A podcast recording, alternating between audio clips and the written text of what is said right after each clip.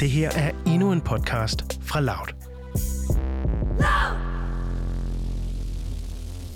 Mit navn er Anne Tranum, og jeg er 27 år gammel. Da mine forældre blev skilt, der var jeg 20, og jeg havde godt regnet den ud. Dog viste det sig, at jeg i tiden efter mistede min relation til min far.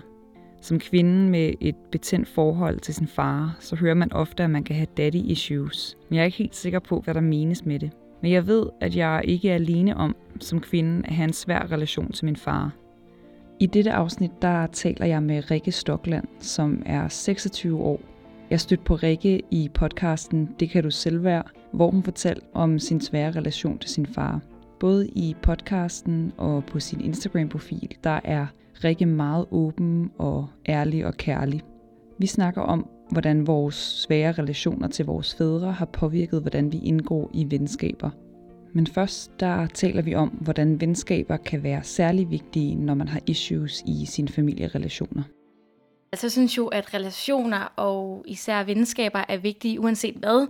Øh, jeg synes måske ikke, at øh, venskabsrelationer får nok opmærksomhed, fordi at jeg kan godt opleve, at der er sådan en tendens til, at vi skal have en partner, og så skal partneren sørge for det hele, og, og, eller vi, vi lægger meget ansvar over, for part, altså sådan over på vores partner. Ikke? Øhm, men jeg tror især, at, at det kan være vigtigt, fordi der er nogen, der siger det her med, at ens venner kan være ens sådan selvvalgte familie.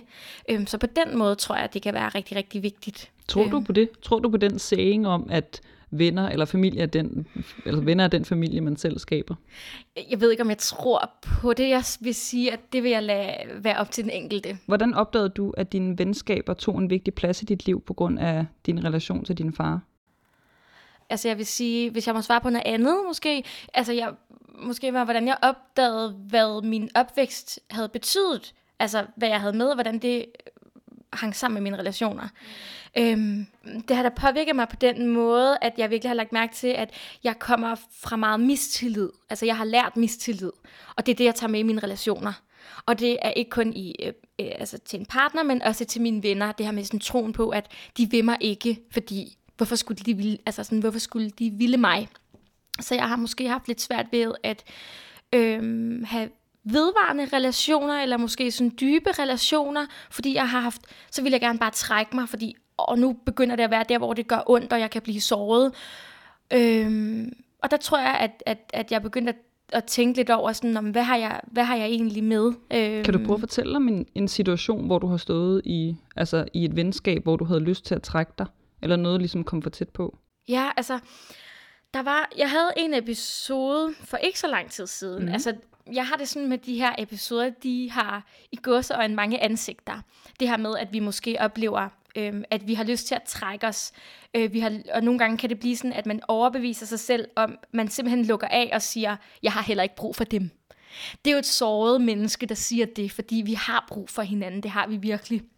Øh, men for eksempel havde jeg, øh, jeg har aldrig rigtig været en del af en gruppe. Øh, jeg synes, det var, altså jeg havde et par veninder sådan tæt i folkeskolen, men aldrig en større gruppe, og har altid været enormt fascineret af, åh, sådan fem-seks piger sammen, ikke sådan, åh, det var bare drømmen. Sex and the City. Virkelig Sex and the City, ja. Øhm, og det var bare drømmen, men jeg oplevede, at det her med, at jeg synes tit, der går lidt øh, bagtaleri i den, eller sådan, og, og så bliver det utrygt for mig, og så øh, trækker jeg mig, og så tænkte jeg i lang tid, om det er jo mig, der er forkert.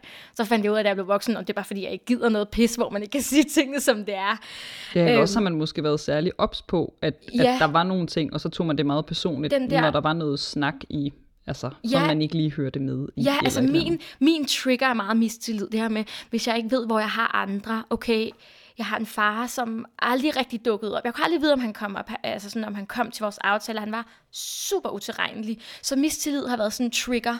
Så hvis folk siger noget og gør noget andet, eller hvis folk snakker om hinanden, og jeg, sådan, jeg opsnapper det virkelig, hvor fanden er jeg så? Hvad, hvad, hvad, gør du? hvad siger du så om mig? Men det var bare for at sige sådan, at det havde jeg virkelig svært ved. Så på universitetet har jeg mødt en øh, pigegruppe, og øh, de er super nice, og øh, jeg skylder dem øh, kæmpe shout-out. Vi kalder hinanden trampetøserne. eller trampetøserne. De havde så lavet en aftale. Jeg så på Instagram, at de øh, spiste æbleskiver sammen. Og så tænkte jeg bare, fuck mand, jeg er ikke inviteret med. Altså, jeg tænkte virkelig, de gider mig ikke. De har med vilje, de har med vilje ikke inviteret mig med, og jeg kan huske, at jeg sagde sådan til min kæreste, det er slut, eller sådan. Og så kunne jeg mærke, at fordi jeg ville jo ikke have, at de skulle sove mig, så ville jeg gerne overbevise mig selv om, at jeg har ikke brug for dem. Så jeg begyndte lige pludselig at være sådan, ah, okay, men så meget betyder det heller ikke for mig. Det kan også være ligegyldigt. Men så var jeg sådan, ej Rikke, det er typisk dit mønster at gøre sådan. Så nu gør du lige noget andet. Og så måtte jeg konfrontere dem og sige, fuck, jeg er ked af, at jeg ikke var med til de æbleskiver. Hvordan kan det være? Og det viser sig, at det bare var en misforståelse. De troede, hende den ene troede, hun havde inviteret mig. Og det havde de andre været sådan, nå okay, du har inviteret mig, men hun kunne ikke. Vi havde bare mixet noget sammen. Og så er der sikkert nogen, der vil sidde derude og så tænke, ja ja, men det siger de jo bare. Og det kunne man jo godt, det kunne jeg også fristes til at tro med den her mistillid og sige, ja ja, men det siger de bare. Men jeg bliver nødt til at prøve at møde dem i tillid. Øhm, og sige, okay, hvis det er det, I siger, så er det sådan, det er. Og så var der sådan en situation øh, et års tid efter, hvor at det er også svært at være seks piger, der har 10.000 aftaler i deres kalendere. Øhm, og vi ses lidt på kryds og tværs, og lige pludselig havde de lavet en aftale, øh, hvor jeg ikke lige var med, og de skrev om det i vores gruppechat. De havde ses en tirsdag, og der var jeg ikke med, og lige pludselig skriver de om fredagen sådan, ah, skulle vi øh, drikke drinks i morgen? Og så var sådan, hvad er det for noget? Hvad var følelsen i kroppen? Eller sådan, hvordan havde du det? Det var sådan, det var virkelig en klump i maven. Det var først en sådan kæmpe mavepuster. Den der med sådan, nu er jeg såret, og bagefter var det sådan, fuck dem. Altså virkelig sådan, hvis man forestiller sig sådan, nu ligger lige sådan armene over kors, så var jeg sådan, det kan de fucking ikke være bekendt. Så jeg havde lyst til at gå i sådan kampmode. Øhm, og der vidste jeg jo godt, at jamen, lige nu har jeg lyst til at smutte, fordi det gør ondt, og det er en forsvarsmekanisme. Men der sagde jeg det til dem, da vi så så os på uni, og jeg havde heller ikke regnet med, at jeg ville begynde at græde. Altså, der var jeg... Jamen, hvordan, hvordan gjorde du det? Altså, hvordan tog du reelt samtalen? Både at komme fra mærk følelsen, fortælle dig selv frem til, det har ikke noget med... Altså, jeg ved godt, hvorfor den her følelse, den opstår. Ja. Og jeg ved godt, hvad jeg skal gøre ved den. Ja. Altså, hvordan var den proces, tænker jeg Jamen, bare. det har jo egentlig været en lang proces. Ikke? Nu sidder jeg og deler det som om, at det er bare skide nemt. Det er en mega svær øh, proces for nogen, også for mig, og jeg har jo også gået meget i terapi. Øhm, så jeg tror, at jeg er lidt nysgerrig på mine egne følelser. Hvorfor føler jeg, som jeg gør? Øhm, og, og det var heller ikke nemt at tage den her snak. Jeg kunne mærke, at jeg havde sådan modstand på det, til trods for, at jeg selv arbejder med terapi, til trods for, at jeg ved meget op i mit hoved, så er det noget andet at mærke det. Og da jeg skulle stå og fortælle, at, hvor jeg sagde til dem, hey piger, kan I ikke lige en anden gang sådan, bare lige huske lige at få stukket til mig, og lige inviteret mig, fordi jeg føler mig mega hurtigt udenfor. Den har jeg meget, den her med, åh, jeg er bange for at være alene, eller udstødt, ikke? Og det var jo det, når man skralder alt af, det var jo det, det handlede om, at jeg følte bare udenfor. Hvad, ja, hvad, der, hvad var deres respons på? De, de var bare sådan, prøv at høre, det er så godt, du kommer og siger det, Rikke. Det er, sådan, det er virkelig ikke vores sådan, intention, og det har bare været sådan en, ja, så har vi sgu bare ikke lige fået tænkt over det. Og jeg begyndte også at græde, for jeg var bare sådan, jeg kunne mærke, jeg kunne ikke rigtig stå imod. Jeg følte mig som sådan en, sådan en 10-årig barn, der var blevet efterladt i skolegården, men jeg blev jo nødt til at gå ind i det der sådan sårbare rum. Og det er det, jeg tror, at mange er bange for at dele i processen og sige, men det her, det handler om, at jeg er bange for, at du forlader mig, eller et eller andet, fordi vi har så svært ved at åbne op og være sårbare. Mm. Ikke? Altså, men det er, jo, det er jo virkelig der, det batter. Øhm, jeg har oplevet i mine relationer, altså den der sådan frygt for, om jeg fylder for meget i relationer. Yeah. Øhm, om jeg tager for meget plads. Mm. Øh, hvis min beskeder ikke bliver besvaret, kan jeg sidde sådan nervøs og hoppe lidt i stolen. Ja. Fordi jeg sådan, nå, men det, det var nu. Det var noget stødet. Ja. Det er nu, jeg ikke. Det er nu, vi stopper vores Så, venskab. det var det. Og så som, lige præcis som du sagde, det der med, jeg har været så klar til at droppe venskaber, hvis jeg, hvis jeg ikke kunne mærke noget den anden vej. Ja. Og jeg var sådan, nej, men det er jo bare, Spændende. altså sådan, jeg vil hellere bare gå nu, fordi, Mega forsvarsmekanisme. ja.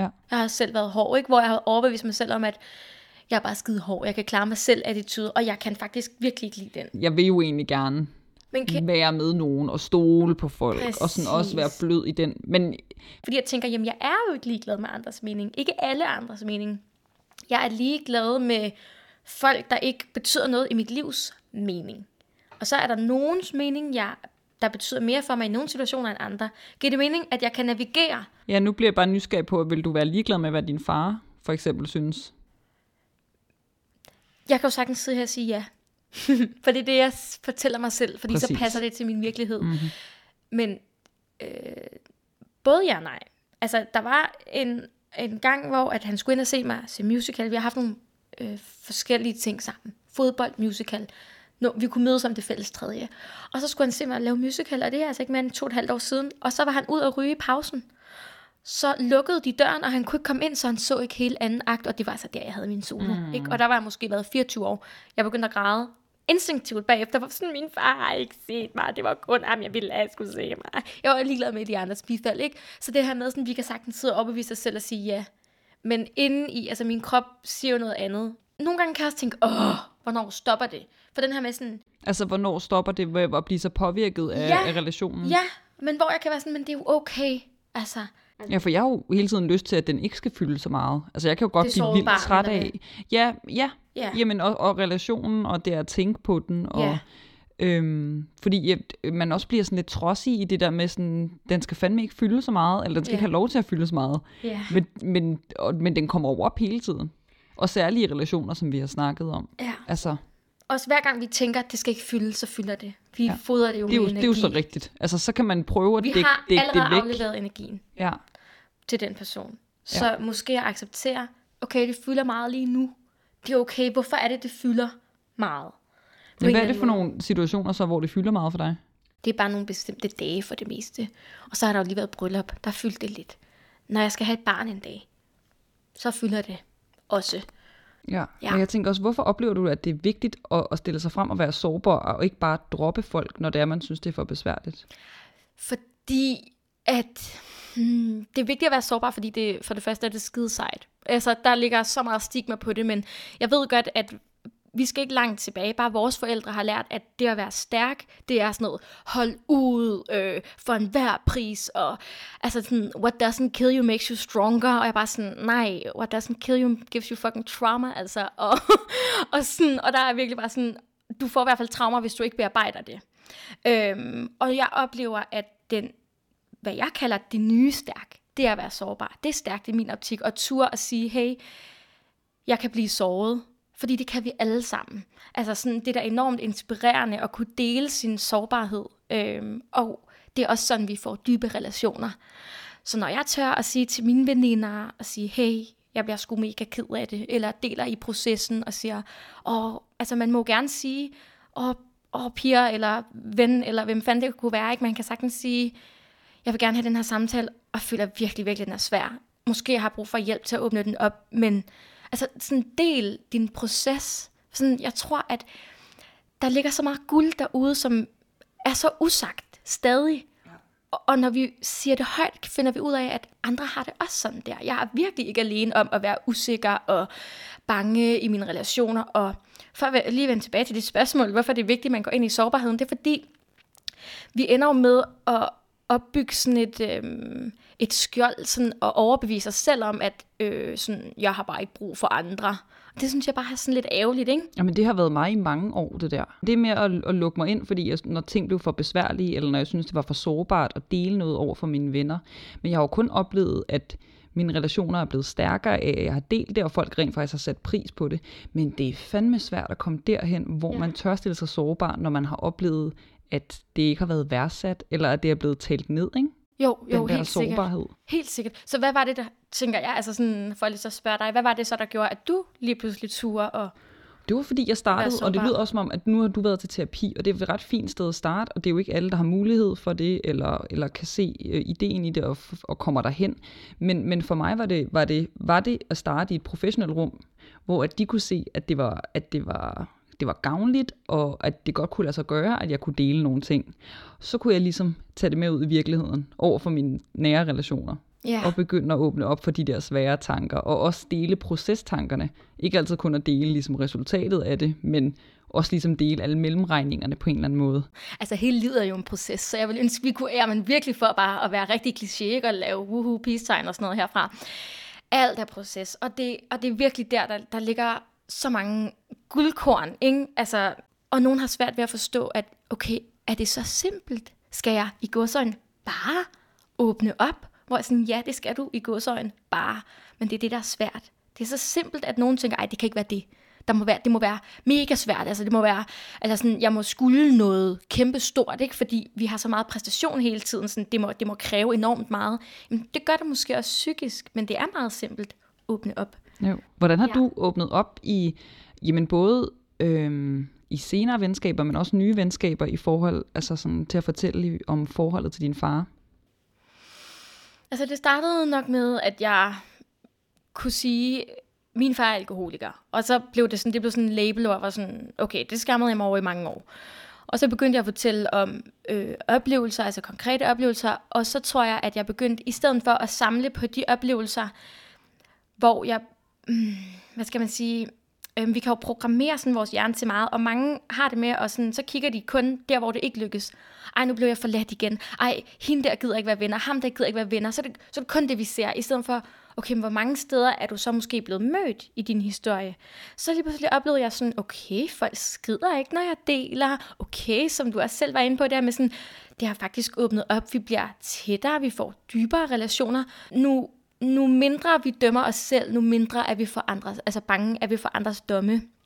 Øhm, sådan helt konkret for eksempel, i starten dømte jeg meget mig selv, fordi min far var alkoholiker, så tænkte jeg, ej, folk tænker, at så er jeg også sådan. Men det var lige meget, hvad folk tænkte. Det var mig, der tænkte, at åh oh, nej, jeg er også et fucking udskud, fordi det synes jeg, min far var, skråstrej er. Mm-hmm. Frygten for at blive afvist øh, af andre, for den vi er, øh, gør det ondt, og er tit den, der afholder os fra at vise, hvem vi er. Men når vi ikke viser, hvem vi egentlig er, så afviser vi jo os selv. Mm-hmm. For eksempel, øh, hvis jeg skal snakke om mig selv i mine egne sådan, venskaber og med partner og sådan noget, hvis jeg kun giver overfladen, altså så får jeg overfladen tilbage.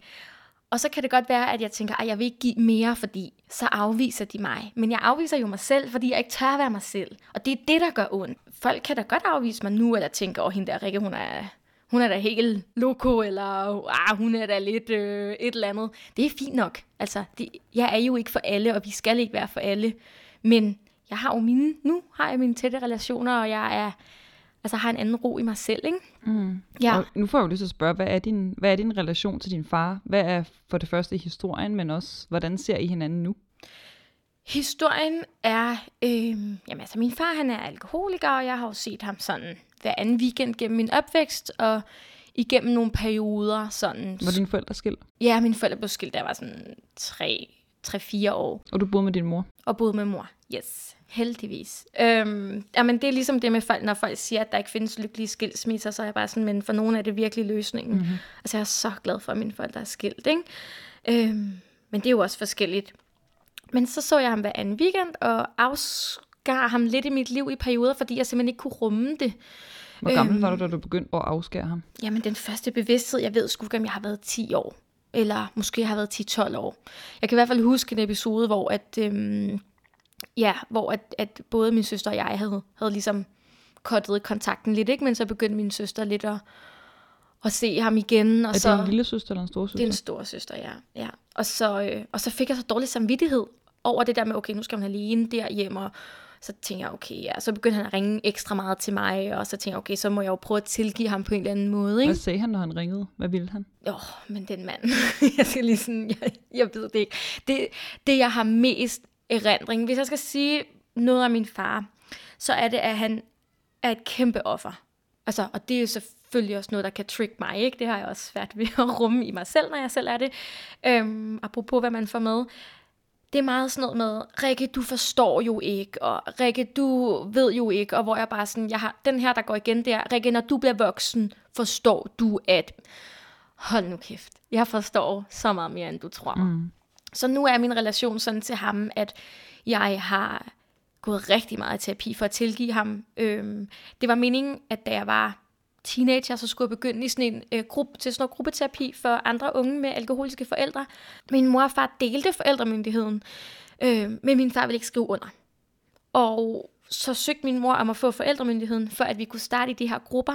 Og det jeg så skulle høre på fra min far, det var, at din mor vil øh, tage jer fra mig. Og så kan jeg huske, sådan, at jeg havde en dag, hvor vi kører i bil, min far og jeg, efter jeg har været på weekend, og han sviner min mor til. Og så siger jeg til ham, altså jeg har ikke været med en 8 år.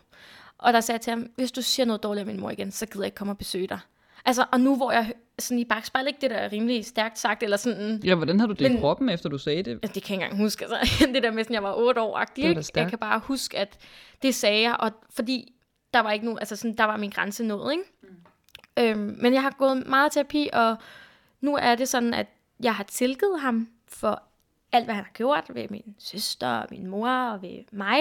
Hvordan, altså, hvordan tilgivet sådan inden i dig selv, eller har du Inden i mig selv. eksplicit? Ja. Inden i mig selv. Jeg, jeg, altså, ja, hvordan forløb den samtale med dig selv? det er så individuelt, hvad vi tillægger det. Nogen tror, at tilgivelse handler om, at så var alt okay. Men det gør det slet ikke. Det behøver det slet ikke at være. Øh, det, er en, det er en meget lang proces for mig, og jeg har gået meget i terapi, øh, og været meget sådan, øh, ja, accepteret, at jamen, det er sådan, det er. Jeg får ikke mor, far og børn, som jeg havde tænkt mig i en ideel verden, øh, at jeg får det. Men, øh, men jeg har tilgivet ham inde i mig selv. Og vi snakker også sammen øh, en gang imellem. Han har lige ringet til mig de sidste par dage, men jeg har ikke lige haft det der overskud til at... Når han ringer, så, så kræver det lidt overskud for mig. Fordi jeg skal kunne rumme, hvad end der kommer, og jeg aner ikke, om han er fuld, eller om han ikke er fuld. Så ser jeg ham til jul et par timer, og måske, øhm, ja, hvis han husker min fødselsdag, så... Altså her sidste år måtte jeg selv ringe dagen efter, var sådan, hej, du har et barn, der har fødselsdag, vil du lige sige tillykke, eller hvad? Altså sådan, øhm, og det bliver nok også min måde at håndtere det på, det bliver den der lidt kække sådan, hvad så? Skulle du lige have ringet i går, eller hvad? Hvad ligger der i den kækhed? Altså ligger der egentlig Det er en- også en skuffelse, eller den ja, der er svigt, en som måde du at talte rumme, om? Det er en måde at rumme det på. Men, og så alligevel, så kan jeg mærke, at den stikker, nu mere jeg gør det, altså ikke fordi jeg skal sidde og opfordre til, at man griner sig ud af alt, men, men min kækhed er jo et skjold, øhm, men jeg er bare meget bevidst om, at det kræver noget øh, arbejde på et andet tidspunkt. Det er jo fair nok i en situation, at man har brug for at beskytte sig, og så vil jeg måske tage det med i terapi og sige, "Åh, jeg kan mærke, at jeg er ramt over det der, eller et eller andet, ikke? Så nu, nu ringer han en gang imellem. Jeg er ret spændt på, øh, jeg har, at øh, han er meget stolt over, at jeg har skrevet den bog. Øhm, Ja, du har en bog, der udkommer her ja, eller en digtsamling. En digtsamling. Ja, og jeg har jo skrevet om min far, og det ved han ikke. Jeg har skrevet lidt om min far, og jeg ved, at han køber den. Og jeg, det er faktisk de følelser, lidt går igennem, at han kunne godt finde på at slå hånden af mig, eller i hvert fald skille mig meget ud. Fordi der er noget, hvor at jeg kommenterer på, at han er alkoholiker. Ja. Øhm, så det, ja, ja. Så det, jeg er lidt afventende omkring det. Ja, fordi hvordan har du det også med, hvis han for eksempel skulle høre det her, den her samtale, men nu nævner du også selv bogen. Ja, altså jeg ved, at han aldrig ville høre den her samtale, men øhm, jeg tror ikke, han ville kunne genkende det på en eller anden måde. Altså det er jo bare min sådan, gissning om det.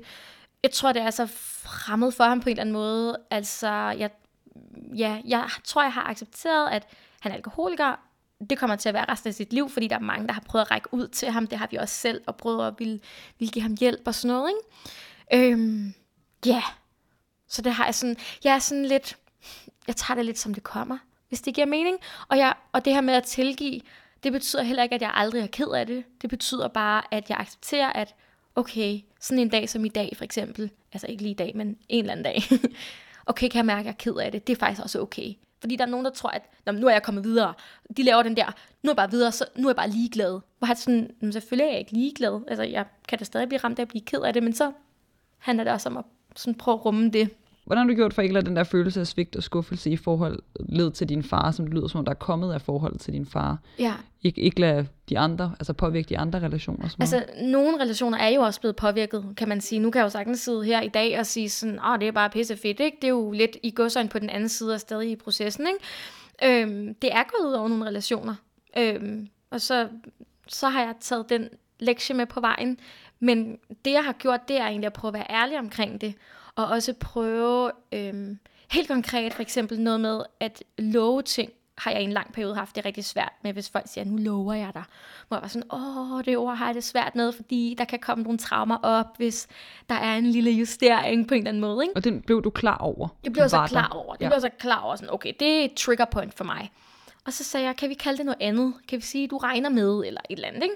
Og så blev det meget sådan at inddrage folk. Et, altså, folk vil enormt gerne hjælpe. Øhm, og, og det er faktisk også okay. Jeg ved godt, det her det kan kræve enormt meget. Men for eksempel, øhm, jeg har det meget sådan, at jeg vil gerne, øh, det er nice for mig at vide, når folk er på vej. Altså hvis de skriver, nu er jeg på vej. Fordi ellers så dirrer jeg mit nervesystem i den der standby, den der, kommer du? Og det handler ikke om øhm, dig eller en veninde, eller det handler ikke om, at jeg har mistillid til andre. Det handler om, at jeg har lært det. Så for mig er det bare sådan for at få ro på det her med sådan, og nu flere gange, at det ligesom er sket, at folk skriver, hey, jeg er på vej nu. Fordi det var det, jeg aldrig kunne vide med min far, om dukker du op, eller dukker du ikke op. Øhm, eller det her med sådan, skriv lige, hvis du er sådan, hey, jeg er lige en halv time forsinket, eller fordi så når jeg ikke at gå i det der beredskab, hvor jeg tænker, åh oh, nej, nu er det farligt, ikke? Hvad er det for en minde, der kommer op, når, når, du, når du kommer i den der sådan, øhm, øh, lidt nervøsitetsforhold, øh, altså om folk kommer eller ej?